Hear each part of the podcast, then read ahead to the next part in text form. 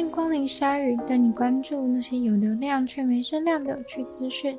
用十分钟零碎时间，一起跟上这个永远跟不上的世界。以色列法院判决了六个巴勒斯坦的逃狱囚犯，加判了他们五年徒刑。去年，巴勒斯坦的囚犯从一个守卫森严的监狱当中挖地道逃走了，大概是几十年来最大的一起逃狱案。逃狱案爆发以后，就开始在全国各地大规模搜索那些逃走的人，甚至又去占领了约旦河西岸，就为了找到那些囚犯。因为那些逃犯是巴勒斯坦伊斯兰圣战军人，结果后来被抓回来了。逃狱案发生以后，以色列的监狱就面临强烈的批评，促使政府必须要重新检讨。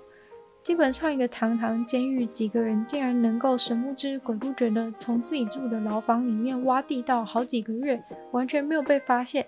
从洞里爬出来的时候，外面门外的警卫完全没有看到他们，因为警卫正在睡觉。所以他们爬出监狱外的时候，没有惊动到任何人。而就因为他们逃狱，整个国家陷入了瘫痪，不知道动用了多少人力把他们抓回来。还让公共安全逼近瓦解。毕竟无期徒刑的犯人在外面到处跑，大家都吓得要死。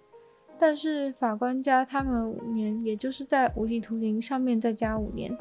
这六个逃犯都被以色列官方认定为是恐怖分子，其中五个人是伊斯兰圣战军人，另外一位是另外一个势力的军事领导人。巴勒斯坦方面则认为，那些被以色列抓走的囚犯是国家的英雄。他们逃狱的时候，社群媒体上面超多人都在庆祝。三月的时候，Xbox 系列的 XS 霸占了美国游戏主机的排行榜。在四月的时候，总卖出金额最高的游戏主机则是 PS5。很多人看到 PS5 在货架上的存量上，比起前几个月多了很多，之前货不够多也有可能是上不了排行榜的原因。然而，Switch 却是四月的销售量冠军，也就是说，因为 PS5 比较贵的关系，所以钱比较多，但是 Switch 卖出比较多台。现在 Switch 这台主机的历史销售量也已经成为了美国史上销售第四多的游戏主机。只依序输给了第一名的 PS2，第二名的 Xbox 360，还有 Nintendo 过去的 Wii。而游戏方面的第一名当然就是《艾尔登法环》了。《艾尔登法环》除了是2022年目前为止销售量最大的游戏之外，也是过去十二个月以来的销售冠军，把原本冠军宝座上的《决胜时刻》系列打了下去。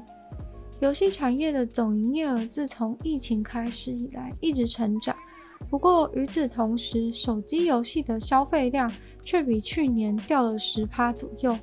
这或许代表着玩电脑游戏和主机游戏的人在疫情当中变多了，导致手机游戏氪金的人变少了。黄色的道路是《绿野仙踪》里面的魔法路径。而在非洲加纳的这条黄砖路，则是艺术家对家的渴望。这条黄砖路不仅是废弃利用，更是象征了加纳的文化。地上铺的这些黄砖，并不是特地制造出来的新材料，而是他们常常用来装食用油的罐子。打碎之后，就变成了一块一块的碎片。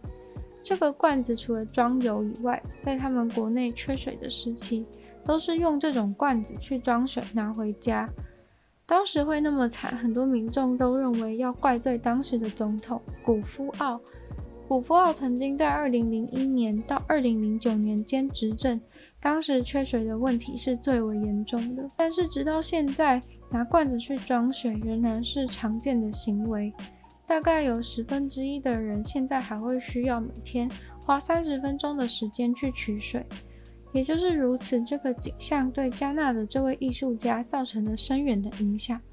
这位艺术家他本人小时候就是每天都要去取水的那个人。在他搬去跟家里有自来水的叔叔住以前，每天都要去装二十到二十五公升的水回家。他说，从很久以前他就发现这些罐子感觉可以拿来做艺术。后来他把那些罐子弄成一片一片的贴在墙上，再涂上颜色。一开始他把那些罐子收集起来，超级占空间，所以在开始创作以前，他就想到了要把罐子全部都切片。但是他在切片的时候就受到了来自街头巷尾的抗议，因为大家觉得那个东西是他们要拿来装水的罐子。结果这位艺术家同胞拼了命的要把这些罐子破坏掉，于是他跟这些乡亲们吵得很凶，他必须要跟自己的乡亲对骂，告诉他们用这种罐子来装水很不卫生。他把罐子装了水放在阳光下几天，示范给乡亲看。除了塑胶粒子融进了水中以外，在太阳下，罐子中的水也滋生细菌。他透过艺术的方式向乡亲推动不要用那种罐子来装水的卫生运动。这是一个很缓慢的过程，但是逐渐会有些人开始提供罐子给他。到了二零一六年，他收集到的罐子已经变得非常多，他就开始了这个黄砖路大计划。就在他长大的家乡，乡亲们都来帮他一起制作，努力地覆盖这个村子的地板。除了推广卫生、促进当地的观念进步以外，这个鲜明的黄色道路也是在为家人的另一个议题发声，那就是当地土地产权的问题。据说当地人的土地和房子都是两百年前口头成约的，根本没有纸本契约，各种争议也都因此而起。他希望引起关注，大家共同想办法解决。在美国，一位德州妈妈非常后悔自己没有好好看管自己的手机，因为才一转眼，她的两岁儿子已经帮她订了三十一个麦当劳的起司堡。这位妈妈是在学校担任媒体行销的职务，现在正远端在家工作，处理一年一度的纪念册。就在她从手机传输照片到电脑的过程中，她的两岁儿子开始吵着要用手机。她说，她的儿子比起乱按手机游戏或是看影片，平常特别喜欢用相机的功能，喜欢用前镜头看自己的样子。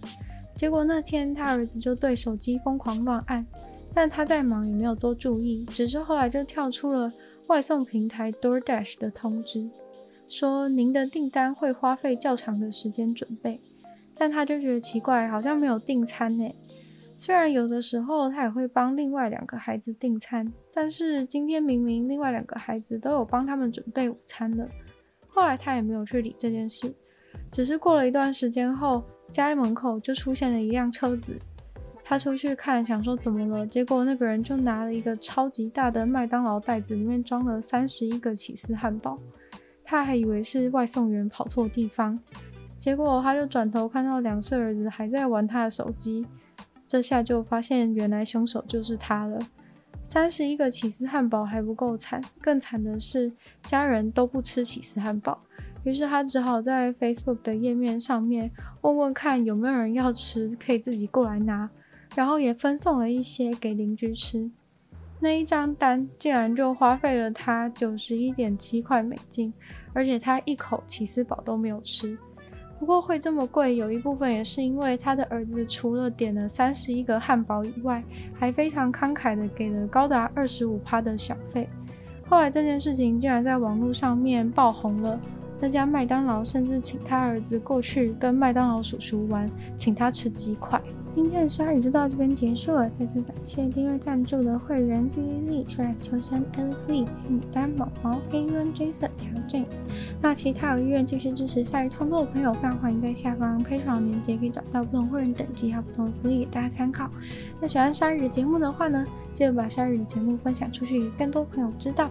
这也可以在 Apple Podcast 帮我留星星、写下评论，或是在任何留言区的地方留言给我。有其他时间的话，也欢迎去收听我的另外两个 podcast，其中一个是女友的纯粹不理性批判，女友时间更长主题性内容；另外一个的话是听说动物，当然跟大家分享一些动物的知识。那也可以订阅我的频道，是追踪我的 IG。都希望鲨鱼可以继续在每周二、四、都跟大家相见。我们下次见喽，拜拜。